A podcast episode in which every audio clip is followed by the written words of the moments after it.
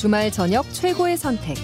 여러분은 지금 CBS 라디오 주말엔 CBS와 함께하고 계십니다.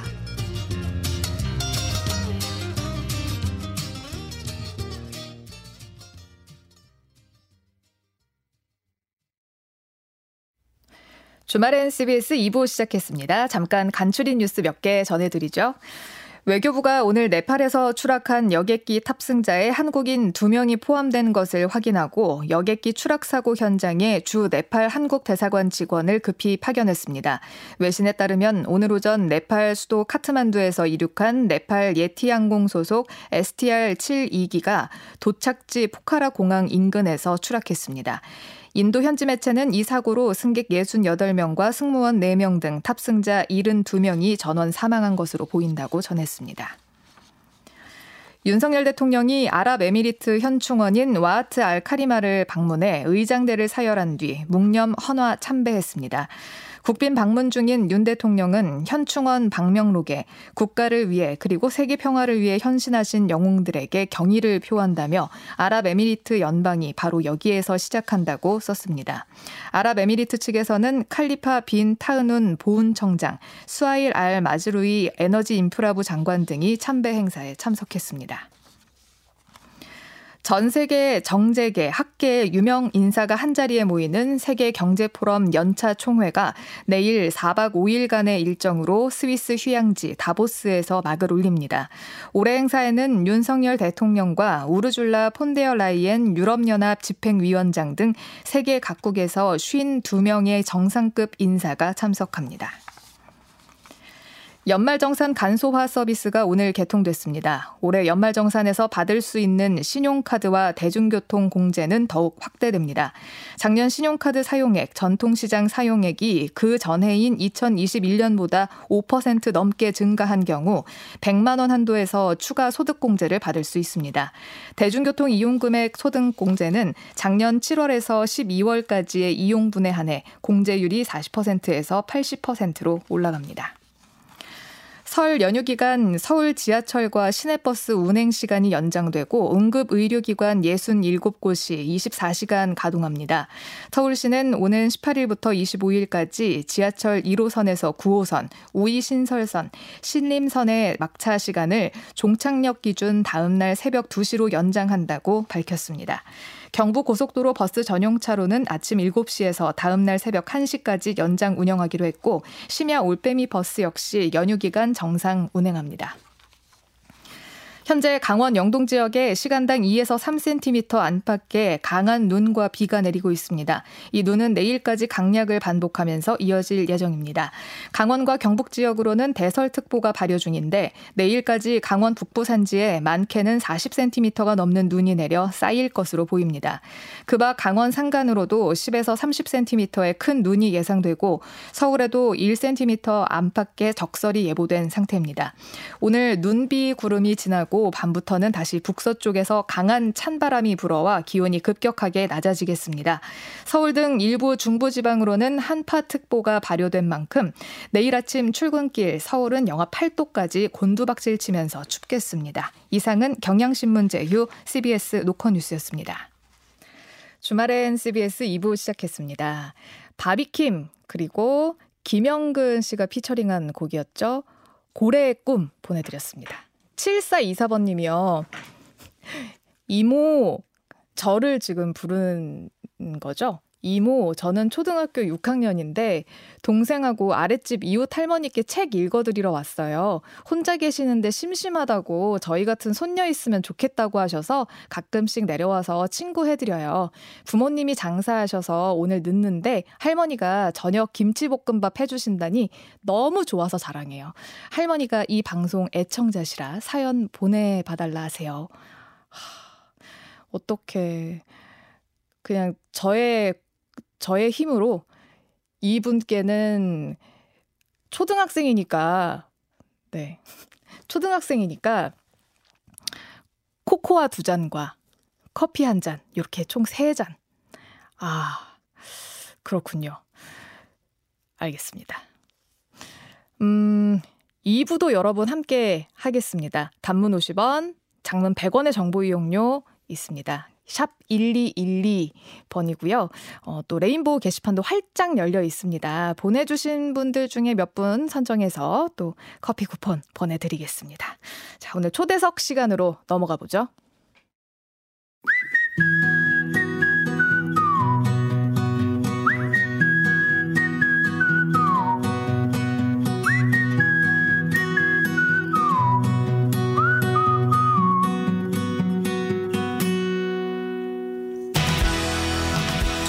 시간입니다.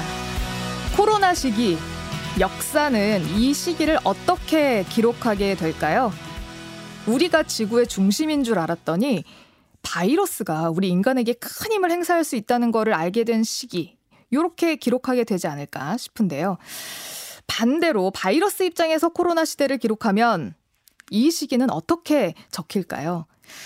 기후위기와 전염병 시대에는 동물 관련 뉴스도 많았고 동물을 바라보는 시선도 바뀌고 있습니다. 오늘은 동물의 입장에서 동물의 눈으로 우리 지구를 바라보는 기자를 한 분 모셨습니다. 책 동물 권력의 저자이기도 한 남종영 작가님입니다. 안녕하세요. 네, 안녕하세요. 작가님, 제일 좋아하는 동물이 어떤 동물이에요? 아, 저는 돌고래를 가장 좋아합니다. 돌고래 많이 만나보셨어요? 예, 돌고래는 뭐 2010년대 정도부터 제가 취재도 많이 하고 뭐 연구도 많이 하고 그래서 돌고래 많이 봤습니다. 어, 예. 그럼 만났을 때 더 기억에 남는 돌고래가 있나요? 예, 특히 제돌이라는 돌고래 여러분 어, 한번 정도 네. 들어보셨을 거예요. 네. 그 서울대공원에서 돌고래 쇼를 하다가 지금 제주도에 돌아가서 잘 먹고 잘 살고 있는 어, 돌고래인데요. 예. 네, 그 친구를 수족관에서 처음 보고 그 제돌이라는 이름을 처음 들었고 어, 얘네들을 제주 고향바다로 돌려보내자라는 기사를 써서 그게 운 좋게도 어, 실현이 됐어요. 그래서 음. 제주도에 가서 또 만나기도 했죠. 제돌이가 고맙다고 안 하던가요? 그러게요. 맥주 한 잔이라도 좀 사줘야 되는데. 그러게. 입을 지금 싹 씻고. 네, 입을 싹 씻고 지금 거기서 잘 놀고 있습니다. 그러게요. 네. 아, 돌고래. 생각만 해도 전 너무 기분이 좋은데. 근데 기자님의 책이 이름이 동물 권력이에요. 무슨 뜻이에요? 예, 권력이라고 하면은 뭐 남을 지배하거나 뭐 복종시키는 힘 뭐 이런 약간 부정적인 뉘앙스잖아요. 그쵸. 그런데 저는 그 권력이라는 게 그렇기보다는 뭐 영어로 파워 그러니까 우리가 뭐 서로 밀고 당기는 데서 미치는 어떤 힘 뭐 이런 걸로 사실 권력이란 말을 사용했거든요. 이를테면 음. 어 집에서 강아지 키우는 분들은 잘 알겠 알겠지만 강아지도 가끔씩 삐지거든요. 그럼요. 예. 이빨을 드러낼 때 있어요. 예. 그리고 뭐 말을 안 듣고 뭐 응아를 어디다 한다거나 음. 뭐 그런 식으로 항의를 하거나 말을 안 듣는데 그게 사실은 인간에게 어떤 요구를 하기 위해서 자기의 의사를 관철시키는 행위거든요. 어.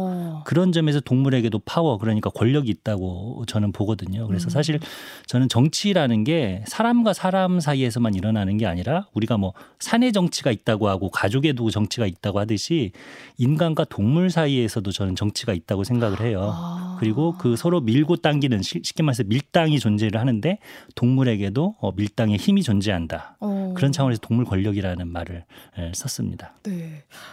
그런 동물 권력이 가장 잘 드러나는 사건 있었나요? 어, 그러니까 그 동물의 힘이 사실은 역사에 개입을 한다. 혹은 우리 인간사에 개입을 한다 라는 뜻인데요. 이를테면 제가 이제 예전에 수족관에 있는 돌고래들을 이제 연구를 할 때 관찰을 할 때 이제 여러 사육사들 말을 들어보고 하면은요. 이 돌고래들이 이를테면 1번, 2번, 3번 뭐 10번까지 쭉 준비된 순서에 따라 가지고 묘기 재롱을 부리잖아요. 네. 그런데 어떤 날 돌고래들이 귀찮다, 기분이 나쁘다 그러면 1번, 2번, 3번 하고 갑자기 10번을 해 버려요. 어머나. 그리고 돌고래 쇼를 끝내 버리는 거죠. 그러면 사육사는 어떻게 해야 되냐? 돌고래를 따를 수밖에 없는 거죠. 그렇죠. 그런 식으로 돌고래가 사람에게 힘, 파워, 그러니까 권력을 행사할 수 있다는 거예요. 어... 미시적으로는 그렇고 제가 이번 책에서는 좀 역사적으로 여러 가지 사건을 어, 얘기를 하면서 네. 동물이 어떤 식으로 인간 사회와 역사에 개입하는가 음... 아, 그걸 한번 어, 보여주려고 노력을 했습니다. 네. 근데 우리는 왜 거꾸로 생각을 하고 있었을까요? 전 좀 궁금한 게 우리는 동물이라고 하면 사실 피지배 계층 이렇게 생각하거든요. 사람의 손을 타야지, 사람이 키워줘야지, 사람의 도움을 받아야지 살 수 있는 존재들로 생각을 하는데 이걸 약간 뒤집은 거잖아요. 네. 어떻게 이렇게 쓰셨어요? 이렇게 세상을 보려고 하셨던 거예요? 그러니까 뭐 제가 사실은 그 남방큰 돌고 남방큰 돌고래 제돌이 취재를 하면서 이제 동물에 대해서 좀 공부할 기회를 가졌어요. 그래서 영국 어 브리스톨 대학에서 인간 동물 관계를 좀 공부를 했고 어 그때 좀 여러 그 학계의 논의를 접해 보니까 동물이 인간에게 일방적으로 지배당하는 객체는 사실 아니다. 음. 여러 국면에서 어, 역사에 참여를 하고 있고 인간에게 영향을 미치고 있다라는 얘기를 많이 하더라고요. 그래서 어, 그런 관점에서 이제 그 제도리의 야생 방사 같은 것도 제가 좀 분석을 했죠. 음. 어, 그러고 나서 그 기획을 한번 역사 전체로 한번 확장해 보면 어떨까라고 음. 하면서 여러 문헌 조사 같은 것들을 하고 어, 제가 취재했던 것들을 풀어 놓으면서 한번 어, 그렇게 해본 겁니다. 네. 네. 저는 이제 책을 먼저 읽었는데 거기에서 가장 또 이제 감명 깊게 봤던 게 그 곰이 내가 살 집은 내가 정해. 라고 하면서 계속해서 지리산을 벗어난 곰이 하나 있었다면서요. 네. 53이라고요. 네. 53 KM 53 네. 번호를 이제 KM 53이라고 해서 53인데요. 어 2017년에 경북 김천 수도산에서 갑자기 곰 한 마리가 초코파이를 먹고 도망갔다는 신고가 있어요. 나왔어요. 어떻게 깠지?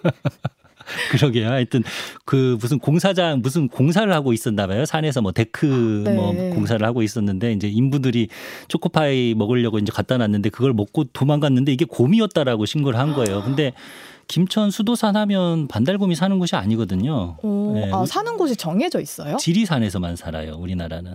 예. 오, 왜요? 지리산을 좋아해요, 곰들이? 그러니까 원래는 곰이 남한 전역에서 서식을 했다가요. 다 멸종을 했고 어 2000년대 정도에 지리산 반야봉에서 한두 마리 정도 서식하고 있는 걸로 추정이 된다라는 음. 결론을 얻어 가지고 2004년부터 환경부가 어 지리산 반달곰 복원 작업을 시작을 해요. 아. 그래서 어 한국 반달곰 유전자가 한국 반달곰이 인 거를 이제 하나 둘씩 방사를 하게 되는 거죠. 음. 그래가지고 어 천천히 방사를 하면서 이제 좀, 좀 조금씩 많아졌죠. 그래서 지금 한 79마리 정도 있는데 기본적으로 지리산에서 사는 걸로 계획을 하고 그 프로젝트를 시작한 거예요. 아, 잠깐. 그러면은 우리 지리산 올라가다 곰 만날 수도 있어요? 곰 만날 수 있죠. 그런데 만났다는 신고가 지금 뭐 있거나 그러진 않아요. 워낙 자기네들 있는 구역에만 있기 때문에 어. 79마리나 있죠 지금. 혹시 만나면 죽은 척 해야 되나요?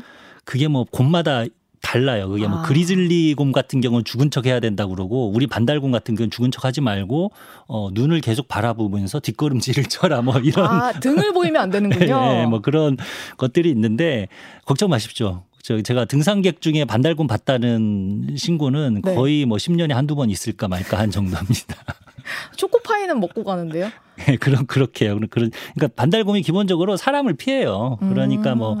그리고 사람에게 일부러 공격적인 경우도 거의 없고요. 음. 그래서 사실 뭐 그런 걱정은 하진 않는데 가끔씩 지리산에서 이제 반달곰이 벗어나기도 해요. 음. 뭐 예전에는 진양호, 진주 진양호까지 간 기록도 있고 덕유산 쪽으로 간 기록도 있는데 그러면 어, 국립공원 관리공단이 딱 출동을 해가지고 걔네들을 잡아가지고 지리산에다가 데려다 아. 놓습니다. 집 나간 거 잡아오는 예, 예. 엄마 아빠처럼. 예, 예. 그런데 수도산은 한 100km, 150km 떨어진 곳이거든요. 김천은 엄청 멀죠. 어떻게 가요? 뛰어가요? 고속도로만 해도 어, 두 군데 정도를 넘어야 돼요. 근데 이제 거기서 발견이 된 거죠. 그래서 안 된다. 너는 지리산에 살아야 된다. 그래가지고 지리산으로 돌려보냈는데 보름 뒤에 또 거기서 발견이 돼요. 와, 진짜 대단하네요. 예. 그러면 그 고속도로를 건넜다는 거예요? 예, 건넜다는 거죠. 와, 근데 본 사람은 또 아무도 없고. 아무도 없고요. 그러고 나서 다시 또 돌려보내요. 지리산으로. 네. 그런데 1년 정도 있다가 고속도로에서 관광버스 운전기사가 신고를 해요. 내가 지금 뭘 친 것 같은데 음. 곰인 것 같아. 라고 신고를 한 거죠. 갔더니 진짜 곰이었어요. 근데 그 어머. 곰이 누구였냐? 바로 KM53, 53이었던 거예요. 또 아니, 김천으로 오사마. 가다가 교통사고가 난 거죠. 오삼이가 수도산에 뭘 놓고 왔을까요? 그러게요. 그래서 참 신기하다. 그런데 이제 엄청 큰 사고였어요. 복합골절이 일어나가지고 뭐 뼈가 다 으스러졌는데 어머나. 어, 수술을 했는데 다행히 잘 됐어요. 그러고 나서 음. 환경부에서 회의를 했어요. 네. 그래서 얘를 지리산에 또 풀어줘야 되느냐 아니면 어떻게 해야 되느냐 하다가 그러게 또 결국은 가다 다치면 어떡해. 네, 결국은 수도산에 풀어주자라고 결정을 한 거죠. 근데 저는 그게 역사적인 결정이었다고 생각을 해요. 어. 왜냐하면 사실은 야생동물이라고 하더, 하더라도 동물은 인간에 의해서 관리되는 어떤 존재였거든요. 근데 음. 그게 아니라 자, 동물의 의지와 선택을 존중해 주자. 네. 라고 해서 기존의 어떤 규칙을 바꿔 가지고 수도산에 풀어준 거거든요. 음. 그런 점에서 저는 이게 좀 선구적인 사례였다고 어, 어. 보고 있어요. 오사미의 승리네요. 그렇죠. 예. 오사마. 근데 저는 이제 약간 무거운 얘기긴 한데 근래 이 기사가 되게 많이 나와서요. 사육 곰 농장에서 곰이 탈출해서 그 사육 곰 농장을 하는 그 부부를 해쳤다라는 기사가 나왔었어요. 근데 이 기사를 보고 누리꾼들이 사람이 잘못했다 라는 분들도 있고 아니다. 그래도 사람이 불쌍하다 라는 분들이 계시더라고요. 우리나라에서 곰을 사육하는 사람들은 어떻게 사육을 하는 거예요? 반려 곰을 키우진 않을 거 아니에요. 예, 이게 1980년대에 농가소득 증대 사업으로 곰을 데려와서 웅담 채취 목적으로 이제 키운 거예요. 쓸개 쓸개를요, 쓸개즙을 아. 얻으려고. 그래서 이제 뭐이 동남아시아에서 주로 곰을 수입해 가지고 키워서 이제 팔려고 했는데 뭐 그렇다 쳐요. 그런데 우리나라가 1993년에 멸종위기종 국제거래에 관한 협약에 가입을 해요. 음. 근데 이 협약에 가입을 하면 멸종위기종을 그 저기 뭐야 상업적으로 거래하거나 교역하면 안 되거든요. 예. 그래서 정작 사육곰을 키우고 있는데 수출을 하지 못하는 상황이 벌어진 거죠. 아. 그리고 이제 그 사육 상황도 이제 아주 열악한 게 이제 밝혀지면서 이제 여론도 안 좋아졌고요. 그러면서 환경부가 2014년에 이제 더 이상 증식을 시키지 마라, 번식을 시키지 마라. 음. 뭐 이런 이런 이제 그 법률을 제정을 했고 이제 기존에 있던 개체들은 중성화 수술을 했고 그래서 지금은 조금씩 줄어드는 수- 추세예요. 그래서 한 음. 300마리 정도 남았다고 하는데 네. 그럼에도 불구하고 일부 사육곰 농가에서 어, 신고를 하지 않고 물, 불법 중, 증식을 하고 있는 거죠. 어머, 왜요? 어, 그렇게 함으로써 이제 쓸개즙이나 이런 것들을 불법적으로 어, 음성적으로 이제 팔려고 하는 거죠. 어. 그러면 이번에 이 다치신 분들도 신고가 안 되어 있던 곳인가요? 예, 예. 일부는 이제 그 중에 한 마리가 불법 증식된 곰이었다고 어, 어, 해요. 그렇군요. 그럼 결국 불법이었다는 얘기네요. 네. 네, 그 그리고 또 이 얘기도 한번 해보려고 하는데요. 그 우리 산에 가면요, 가끔 심심치 않게 멧돼지들의 흔적을 보게 됩니다. 네. 저도 할아버지 산소에 가면 할아버지 산소가 이렇게 이렇게 소위 이렇게 부르는데 땜빵이라고 하는데 비어져 있어요. 네, 네, 그러면 네. 제가 어 여기 왜 이렇게 비어져 있어요? 할머니한테 여쭤보면은 네. 그 멧돼지가 등 가려워서 등 긁고 간 거라고 하더라고요. 네. 네. 그렇게 멧돼지들을 많이 보는데 근데 간혹 나오는 뉴스들을 보면 멧돼지를 보자마자 사살을 하는 경우가 있고 네. 그리고 또 아프리카 돼지열병의 주범이라고 살처분하는 경우도 있고 이런데 과연 이렇게 죽이는 게 답일까라는 고민을 좀 해본 적이 있어요. 네, 그게 좀 어려운 문제죠. 그러니까 사실 멧돼지가 많아진 거는 그러니까 멧돼지 위에 에, 최상위 포식자가 없기 때문이에요. 어. 그러니까 사실은 이제 생태계는 피라미드처럼 어, 초식 동물 많고 그 다음 많고 뭐 이런 식으로 많아서 멧돼지를 관리해줘야 될 육식 동물이 있어야 되는 거죠. 근데 없으니까 음. 이제 멧돼지가 많아지고 그리고 또 이제 인간 거주지가 계속 확장을 하잖아요. 그러니까 멧돼지도 그 거주지 인간 거주지와 그 접촉 면적이 많아짐에 따라서 계속 어 인간 사회에 와 가지고 음. 이제 소란을 일으키고 어 떠나가는 거죠. 음. 그래서 사실은 이 문제는 참 우리의 문명이 조금 더 반성하고 성찰하지 않으면 어, 풀 수 없는 문제예요. 음. 결국은 멧돼지와 우리는 계속 소란 속에서 살 수밖에 없는 거죠. 우리가 계속 이런 식으로 음. 어, 자연을 에워싸고 어, 포위를 한다면요. 누가 누구 집을 침범하고 있는지 모르겠네요. 그렇죠. 멧돼지 입장에서는 자기 집을 침범하고 있다고 생각을 거꾸로 하겠죠. 생각해 보면 난리 날 텐데. 그죠?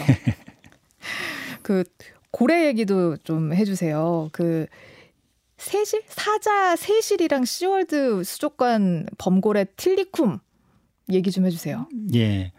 사자 세실이라고 한번 들어보셨을 거예요. 몇 년 전에 그 아프리카에서 그 미국인 치과 의사가 네. 이제 사냥을 나갔어요. 근데 그게 트로피 헌팅이라고 그러니까 오락을 위한 사냥이에요. 트로피가 뭐냐면 그 박제. 그러니까 음. 우리 공포 영화에서 보면 막 어두운 산장 같은데 이렇게 사슴뿔 달린 머리 아. 이렇게 딱 부- 벽에 붙여놓고 그렇잖아요. 그거 진짜예요? 그전 진짜죠. 예, 그게 그걸 트로피라고 하거든요. 그래서 어머.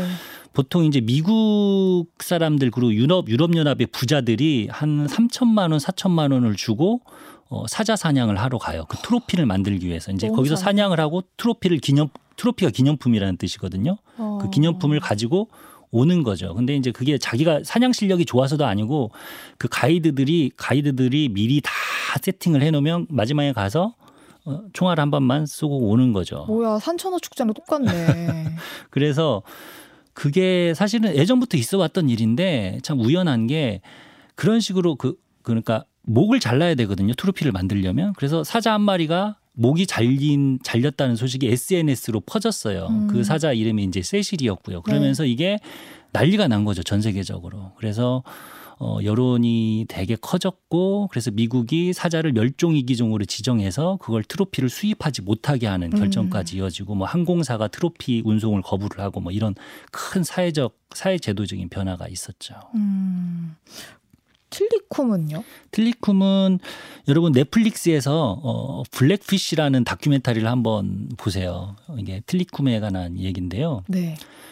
어, 틀리쿰이라는 범고래예요. 범고래. 얼룩 얼룩색을 가진 이제 범고래인데 아이슬란드에서 어렸을 때 잡혔어요. 그러면 보통 이제 범고래를 잡으면 어, 어미를 죽이거든요. 네. 에? 어, 어미를 죽여야 새끼를 가져올 수 있으니까 보통 어미 사냥을 해요. 굳이요? 그렇죠. 왜냐하면 어미는 큰 애들은 별로 환영을 못 받아요. 새끼들이 동물원에서 환영을 받죠. 아, 네. 예, 그래서 이제 그 틸리쿰이라는 이제 범고래를 아이슬란드에 잡아서 캐나다로 오고 미국 시월드 올랜도로 오고 그러면서 세 건의 인명 사고에 얘가 연루가 돼요. 세 번이나 사람을 죽인 죽여요? 거예요. 예. 그래서 이제 마지막 사건 때 이제 시월드 올랜도에서 이제 조련사가 어 죽었는데 이 사건으로 인해서 어, 이 돌고래나 범고래를 감금해서 사육하는 거는 비윤리적이다. 음. 쟤네들이 얼마나 스트레스를 받았으면 어, 사람을 공격하겠느냐. 야생에서는 사람을 공격한 사례가 한 번도 없거든요. 음. 그러면서 그런 여론이 이어지고 어, 이런 특히 이제 블랙피쉬라는 영화가 제작이 되면서 어, 그 여론이 고양되게 되죠. 그래서 결국은 시월드라는 것이 이제 전 세계 최대의 그 해양 테마파크거든요. 거기서 이제 범고래 쇼를 중단하고 음. 더 이상 번식도 하지 않겠다. 네. 라고 어, 선언을 하죠. 그리고 이제 그이 여파가 이 여파가 세계적으로 이어지면서 이제 세계 대부분의 나라가 돌고래 쇼나 범고래 쇼를 위해서 새로운 뭐 증식을 한다거나 외국에서 수입을 한다거나 이런 거 이런 조처를 다 금지를 시키게 돼요. 그래서 우리나라도 음. 최근에 이제 그런 조처를 발표를 했고요. 네. 틸리쿰은 지금 어떻게? 틸리쿰은 이제 몇 년 전에 2년 전인가 죽었어요. 예, 아, 결국은 죽었습니다. 그러면 우리 이 지구에서 동물들이랑 잘 지내는 방법, 좋은 관계를 우리가 맺어가는 방법, 기자님의 고민의 뭐 해결책이랄까요? 어떤 게 있을까요?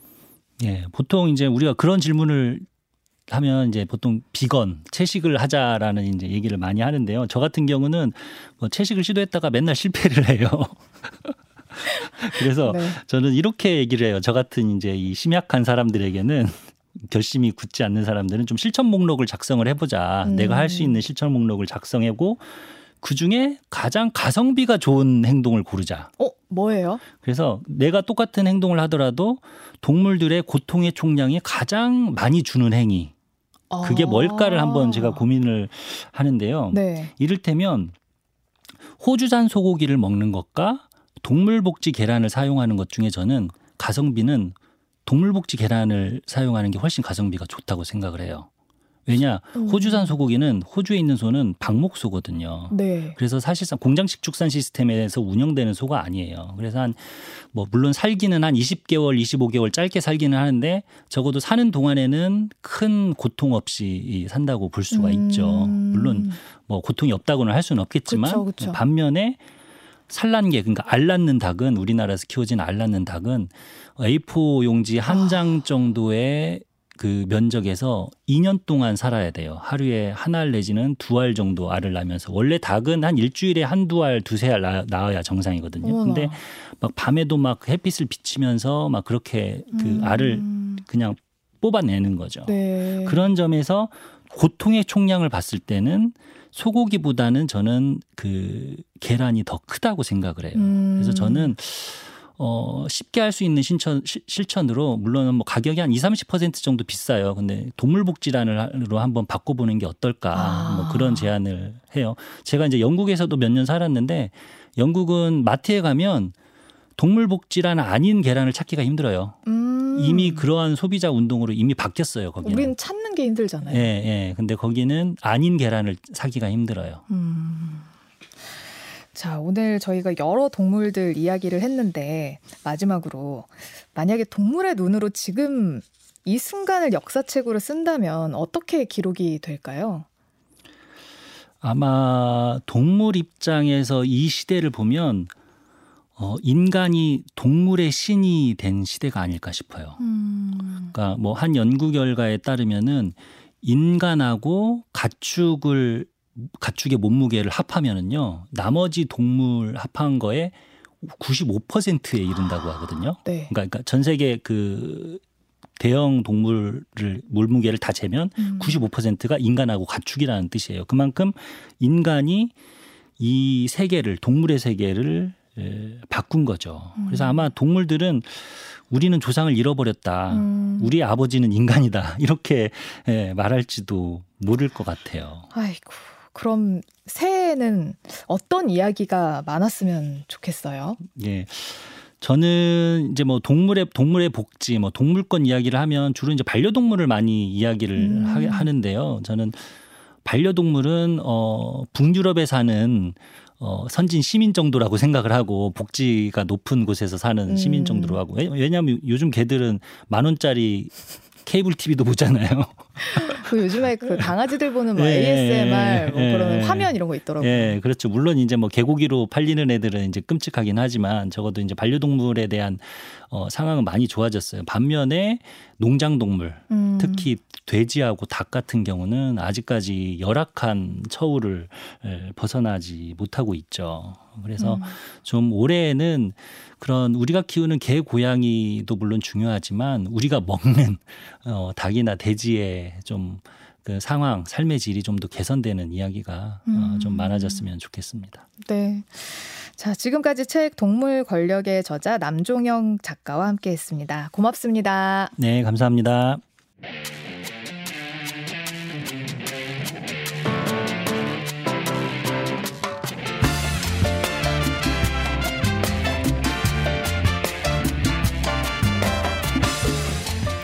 세상과 시간의 흐름을 음악으로 기념하는 힘이넴의 음악 달력 이미윤 동아일보 음악 전문 기자와 함께합니다. 어서 오세요. 네, 안녕하십니까. 네, 오늘은 우리 어떤 날 기념하나요? 오늘은 새해 날입니다. 새해요. 네, 헐헐 나는 새죠. 새 새가 날아든다 그 새. 맞습니다. 예. 네. 뭐 기후 변화가 미치는 영향 이거를 뭐 체감하게 되는 요즘인데요. 괴로운 거 이거 인간하고 북극곰 얘기만이 아닙니다. 아 고래도 괴롭대요. 고래도 괴롭고 네. 괴로운 분들이 정말 많습니다. 돼지도 괴롭고. 네. 오대양 육대주에 예. 많은 분들이 괴로운데요. 네. 조그마한 새들도 이 기후 위기를 방증하고 있죠. 최근에 북미에서 철새의 크기가 갈수록 작아지고 있다. 이런 음. 보고가 나오고 왜 작아지는 거예요? 여러 가지 요인이 있겠죠. 뭐 사실 음. 꿀벌이 사라지는 것과 비슷한 아. 뭔가 불길한 징조 아니겠습니까? 네. 일부 철새들은 심지어 이 지구 온난화 영향으로 텃새가 돼서 정착을 하고 있어요. 아이고 떠나야 되는데 떠나지 않고. 그렇죠. 음. 떠나야 되고 어떤 일련의 순환에 맞춰서 움직여 줘야 생태계가 그대로 돌아가는데 이게 갑자기 철새가 텃새가 돼 버리니까 음. 기존의 텃새들하고 이게 생활 영역이 또 겹치게 되고 네. 여러 가지 혼란이 지금 생태계 야기가 되고 있습니다. 네. 1월 하면은 익숙한 것들이 이제 뉴스 같은 데서 뭐 잠깐 영상 이런 걸로 겨울 철새에 대한 뉴스 같은 거 많이 볼 수 있었는데 음. 그래서 오늘은 여러 가지 안타까운 마음과 이런 것들 담아서 새해의 날로 정했습니다. 지난주에는 세계 평화였고 지지난주에는 소원이었고 네. 뭐 오늘은 기후 변화와 새 이런 거 보니 마- 이제 운동가로 전향하시는 건지. 네, 음악. 환경 운동가라고요. 음, 새로운 직업을 제가 한번 그것 참. 좋네요. 네, 네. 예. 음악은 또 평화의 상징 아니겠습니까? 그렇습니다. 예술을 사랑하고 예술에 대해서 이야기하는 사람들 몽상가입니다. 음. 저도 몽상가죠. 네. 차가운 현실 속에 위기에 빠지는 세계를 현, 역설적으로 현실적인 사람들이 보지 못할 때 바로 이 특별한 감수성으로 그것을 직시하고 표현해내는 게 바로 예술가의 숙명이자 특기 장기가 아닐까요? 랩하시는 줄 알았어요. 네. 네, 저도 뭐 적어 왔는데 너무 문어체로 적어 와서 갑자기 연설하는 느낌이었습니다. 네. 비단 이제 뭐 기후 변화에 얽힌 것뿐만 아니라 아름다운 새에 대한 노래, 또 특이한 새에 관한 노래 이것은 정말 음악 사에 걸쳐서 계속해서 만들어졌고 계속해서 불려왔습니다. 음.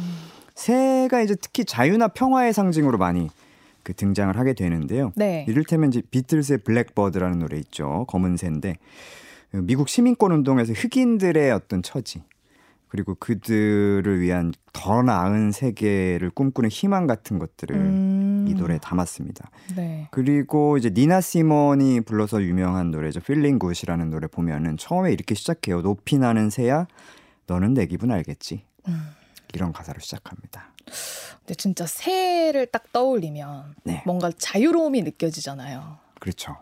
근데 며칠 전에는 사실 이건 딴소리인데 음. 저요 앞에 목동에 이렇게 지나다니다가 비둘기 한 마리가 저한테 돌진해 오는 거예요. 어. 굉장히 낮게 날면서 어, 네.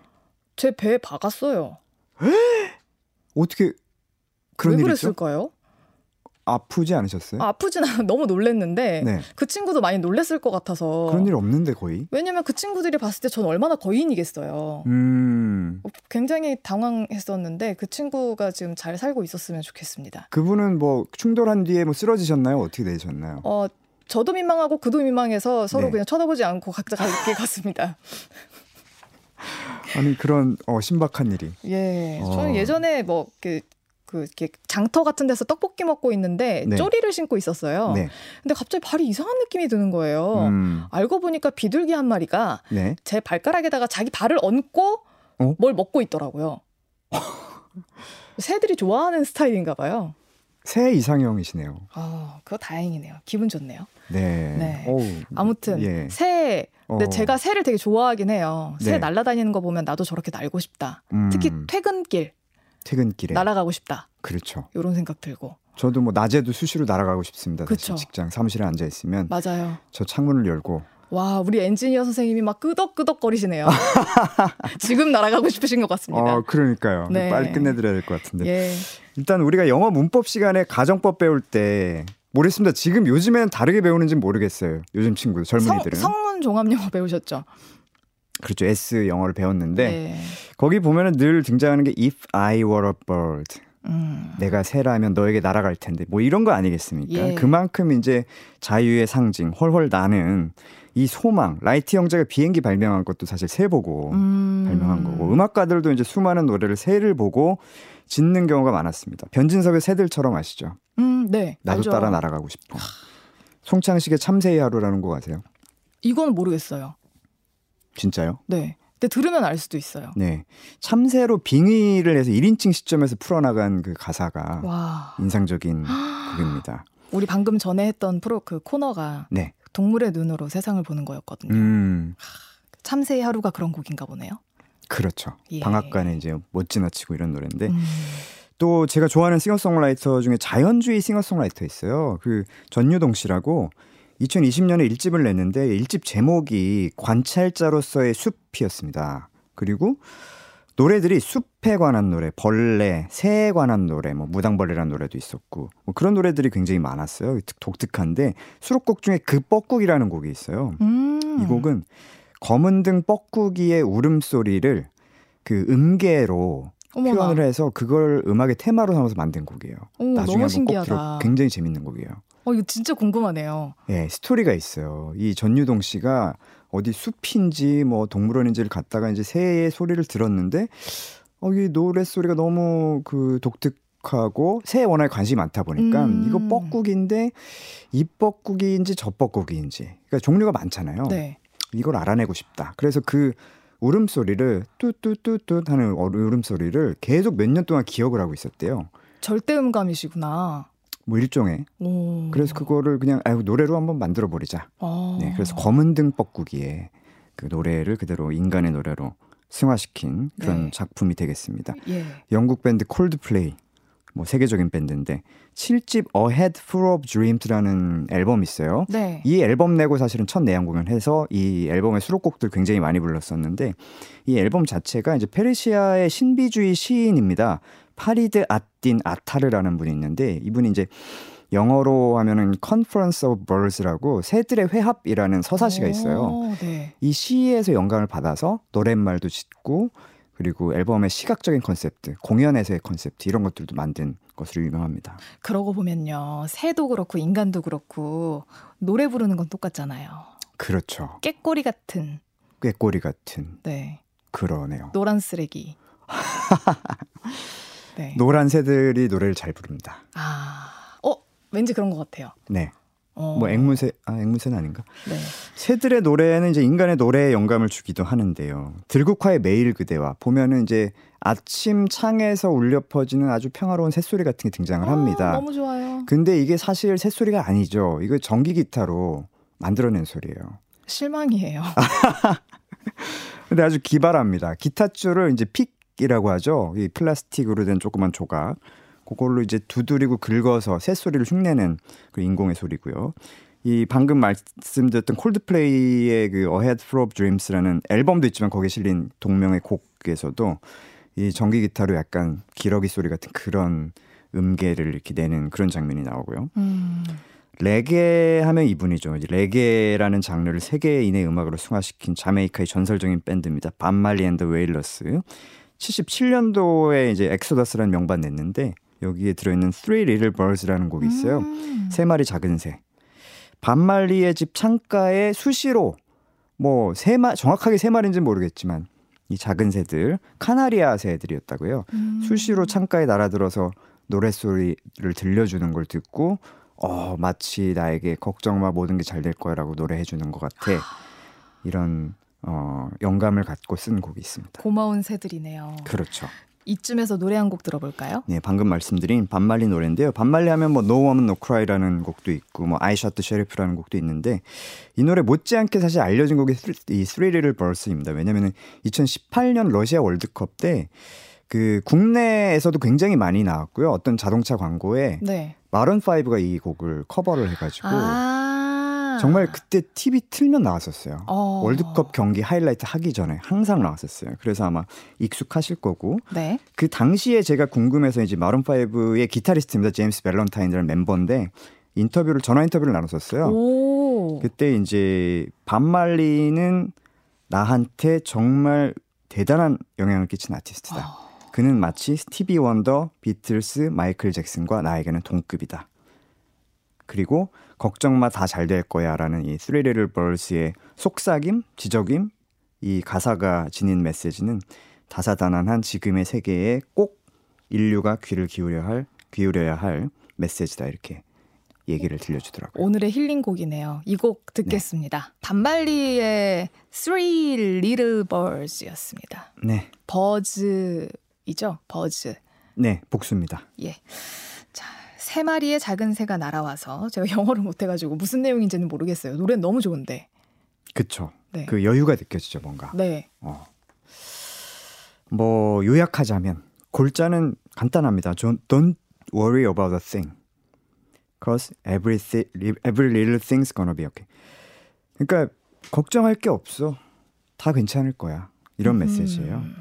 그러니까 우리가 시각적으로는 뭐 푸른 숲을 보거나 아니면 파란 바다를 바라보면 굉장히 평화롭다고 여유롭다고 느끼게 되는데 아마 청각적으로는 귀여운 새소리가 들릴 때 음. 이럴 때 좀 평화롭다는 감정을 우리가 느끼게 되는 거 아닌가 음. 그런 생각이 듭니다. 네. 아까 이제 비틀스 Blackbird 얘기도 잠깐 드렸는데 네. 제가 이게 생각난 만화가 하나 있어요. 어떤 만화요? 얼마 전에 봤던 일본 만화인데 슬 네? 슬램 땡땡이요? 아, 아, 그거 말고. 아, 그거 말고요? 그거 말고 그냥 진짜 책으로 돼 있는 건데요. 아, 만화책. 일본 음악 만화 중에 레코스케라는 만화가 있어요. 어. 여기 보면 이제 레코드판 수집에 미친 사람들이 다 이제 주인공으로 나오는데 어. 그래서 음악 좋아하시는 분들은 정말 재밌게 볼 수 있는 만화예요. 네. 근데 여기에서 이제 비틀스만 또 한 놈만 잡는 비틀스 정말 광 수집가가 나옵니다. 그 비틀님이라는 등장인물이 나오는데 네. 이분은 길을 걷다가 나뭇가지에 앉은 새를 발견을 딱 하잖아요. 그럼 그 즉시 여섯 개의 비틀스 노래를 떠올립니다. 일단은 깃털이 저거는 감색이니까 bluebird와 blackbird의 중간쯤이리라. 둘 다 비틀스의 곡이죠. 그리고 굳이 돌을 던집니다. 새한테. 맞히면 안 됩니다. 그냥 음. 멀리 이렇게 던지는 거였죠. 그 푸드덕 이제 날아가게 만든 다음에 날개 소리를 감청을 합니다. 그래가지고 이 날개 소리는 Free as a Bird보다는 Across the Universe에 나오는 새소리에 더 가깝다 이런 진단을 하게 되고요. 너무하네요. 그리고 새가 이제 지적이잖아요. 네. 그러면 Angel Bird Can Sing, 음. 어, 당신의 새는 노래할 수 있어요라는 노래를 떠올리고 날아가 버리면은 Norwegian Wood. 이 가제가 This Bird Has Flown이거든요. 음. 네, 새가 날아가 버렸다는데 이런 곡을 떠올리는 그런 대책 없는 아 근데 비틀즈 비틀 새에 관한 곡을 되게 많이 만들었네요. 굉장히 많이 썼다는 걸 알 수가 있죠. 오. 그러니까 뭐 대놓고 새소리가 들어가거나 뭐 새 이름을 제목에 떡하니 이제 박아 넣는 방식도 있습니다. 하지만 이제 아까 서두에 말씀드린 니나 시몬의 Feeling Good처럼 네. 새가 중요한 은유의 소재로 이제 슬쩍 쓰이는 노래 굉장히 많은데요. 음. 어, 뭐 대표적으로 또 떠오르는 게 있습니다. 2017년 영화 Call Me by Your Name이라는 작품이 있어요. 티모시 샬라메. 좋아하시죠? 예. 네. 안 좋아하는 사람이 있을까요? 아, 티모시. 제가 사실 다른 모 방송 프로그램에서 닮았다고 하던가요? 네, 죄송합니다. 네, 진행해 주시죠. 어, 루카 구아다니노 감독이 이제 메가폰을 잡았고 바로 문제의 티모시 샬라메가 주연을 해서 왜 문제죠? 저랑 하나도 안 닮은 이 티모시가 주연을 해서 많은 이들이 이제 사랑하는 작품입니다. 이탈리아 북부가 배경이고요. 저도 이 작품 너무 좋아해서 블루레이도 샀는데 음. 정말 파란 물감 엎질러 놓은 것처럼 찬란한 그 여름이 배경이죠. 이제 여기에 삽입된 수피안 스티븐스의 Mystery of Love라는 곡이 있는데요. 뭐 사랑의 미스터리라는 곡이죠. 이 곡 2018년 아카데미 최우수 주제가상 후보에도 오른 곡이에요. 이 수피안 스티븐스 미국의 싱어송라이터인데요. 네. 새를 노래에 굉장히 자주 등장시키는 걸로 유명합니다. 그래서 이 음. 관련해서 저는 아직 인터뷰를 못했는데 다른 분이 인터뷰를 한 거를 인용을 하면은 네. 이렇게 얘기를 한다고요. 그 새들이라는 것들은 사실 절대적인 자유의 상징이니까요. 음. 그리고 천국으로 올라갈 수 있는 초월적인 존재처럼 느껴지니까 음. 노래에 많이 쓰게 된다. 이런 얘기를 어, 하더라고요. 예. 이 Mystery of Love라는 곡에서는 이 찬란한 여름날 어, 나를 스쳐갔던 또 내 어깨에 잠깐 앉았다가 지금은 날아간 이 새의 부재 어, 이것을 뼈저리게 느끼고 있는 겨울 즉 차가운 이별의 연옥에 갇힌 고통을 은유하고 있습니다. 네. 오늘 마지막 곡은 이 곡인가요? 네, 굉장히 슬프고 진지한 곡입니다. 수피안 스티븐스의 Mystery of Love 사랑의 미스터리라는 곡 준비를 해봤습니다. 네. 오늘 이 노래 끝곡으로 듣고요. 희미넴과는 여기서 인사 나누죠. 지금까지 동아일보 임희윤 음악 전문 기자였습니다. 고맙습니다. 감사합니다. 네, 여러분 내일 기온이 많이 떨어지고요. 눈도 많이 내린다니까 어, 출근길 대비 단단히 하셔야겠습니다. 저도 함께 인사드리겠습니다. 주말엔 CBS 함께 해 주셔서 고맙습니다. 다음 주에 봬요.